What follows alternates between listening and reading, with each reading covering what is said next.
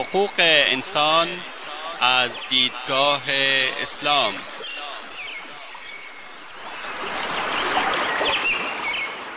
يا أيها الناس إنا خلقناكم من ذكر وأنثى وجعلناكم وجعلناكم شعوبا وقبائل لتعارفوا إن أكرمكم عند الله أتقاكم إن الله عليم خبير. ای انسان ها ما شما را از مرد و زنی به نام آدم و هوا آفریده ایم و شما را قوم قوم و قبیله قبیله نموده ایم تا همدیگر را بشناسید. بیگمان گرامی ترین شما در نزد الله متقی ترین شماست. الله مسلما آگاه و با خبر است. تهیه و تقدیم اسحاق دبیری.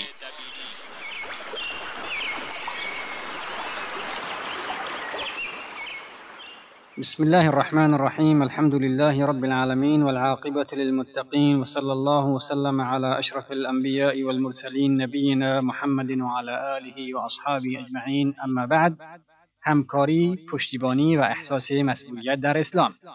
همکاری و پشتیبانی و محبت لازمه برادری دینی است. زیرا چنان که کسی نیازمندی برادر دینی خود را برآوردن ننماید و در سختی هایی که برای او پیش آمده دستش را نگیرد و زمانی که ضعیف و ناتوان است مورد محبت و شفقت قرار قرارش ندهد اخوت اسلامی دارای معنای عملی و واقعی نخواهد بود.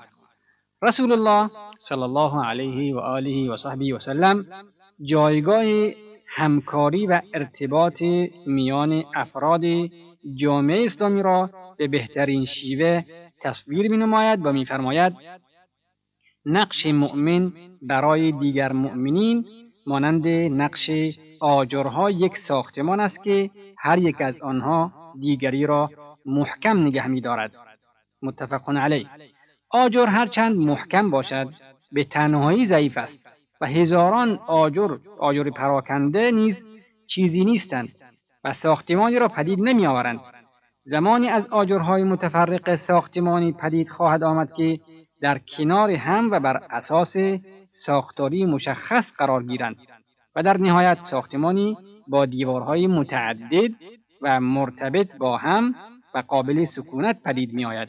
ساختمانی که دستهای ویرانگر به سادگی نمی‌تواند ارکان آن را متزلزل نماید همچنین جایگاه و نقش محبت متقابل و همکاری را این گونه تصویر می نماید که مؤمنین را در ارتباط با محبت متقابل و همکاری می توان به یک چشم تشبیه کرد که هرگاه عضوی از اعضای آن به درد بیاید دیگر اعضا دچار تب و شب بیداری می شوند چنانکه روایت مسلم در آن آمده است.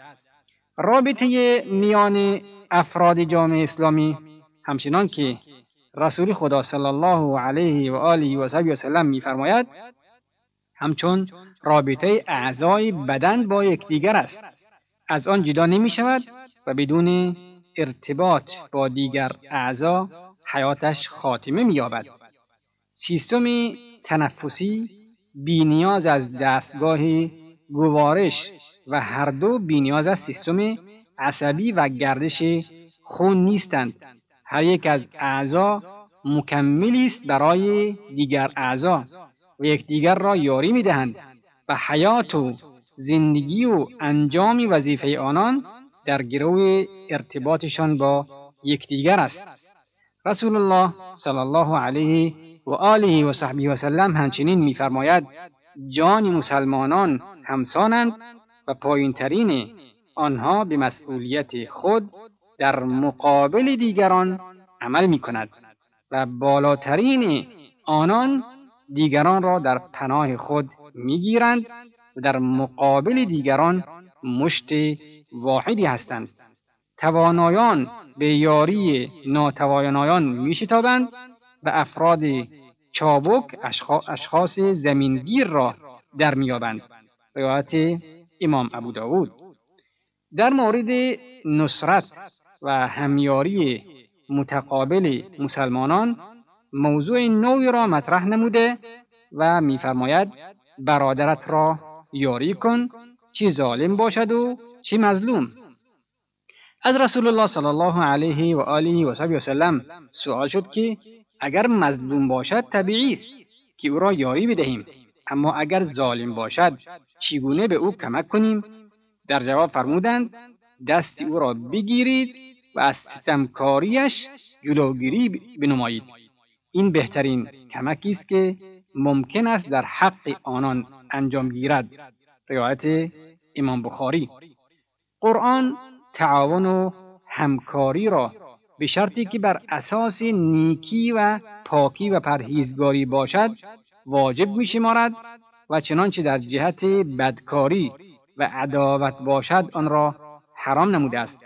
خداوند متعال در قرآن کریم میفرماید وتعاونوا على البر والتقوى ولا تعاونوا على الاثم والعدوان. بر اساس نیکی و پرهیزگاری همدیگر را یاری کنید اما در جهت گناه و دشمنی یکدیگر را کمک ننمایید. و پس از تحقق ایمان ولایت و سرپرستی و دوستی متقابل مؤمنین را از لوازم آن به شمار آورده و میفرماید والمؤمنون والمؤمنات بعضهم اولیاء بعض یأمرون بالمعروف وینهون عن المنکر. مردان و زنان مؤمن بعضی دوستان و سرپرستان برخی دیگرند و به نیکی فرمان می‌دهند و از بدی در حذر میدارند. و در مقابل در و در مقابل در مورد جامعه منافقین. خداوند متعال میفرماید المنافقون والمنافقات بعضهم من بعض يأمرون بالمنكر وينهون عن المعروف ويقبضون أيديهم مردان و زنان منافق همه از یک قماش هستند. و یکدیگر را به بدی و زشتکاری تشویق و از خیر و نیکی باز می‌دارند و نسبت به هم بخل می‌ورزند. در مورد جامعه مدینه و اصحاب و یاران رسول الله صلی الله علیه و آله و صحبه وسلم میفرماید اشداء علی الكفار رحماء بینهم. در مورد دشمنان قوی و سرسخت و در میان خود مهربانند همچنین همکاری و مهربانی از اولین ویژگی های جامعه اسلامی به شمار می رود. لازمه این تعاون و برادری آن است که توانا دست ناتوان را بگیرد و ثروتمند مستمند را فراموش ننماید و انسانهای آگاه افراد ناآگاه را رهنمایی کنند و بزرگتر با کوچکتر مهربانی کند و کوچکترها احترام بزرگتران را مراعات نمایند و ناآگاهان جایگاه خود و عالمان را بشناسند و در عرصه های سخت زندگی و در زمان جنگ و صلح یار و پشتیبان یکدیگر باشند.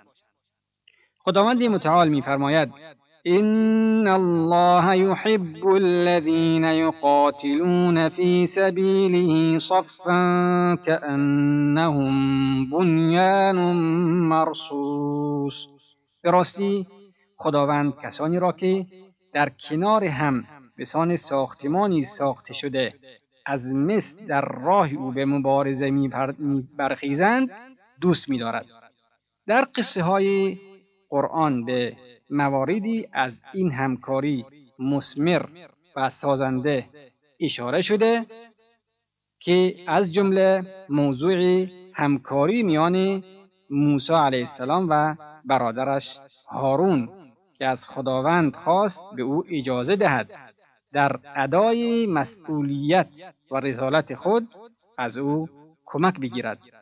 خداوند میفرماید واجعل لي وزيرا من أهلي هارون أخي اشدد به أزري وأشركه في أمري.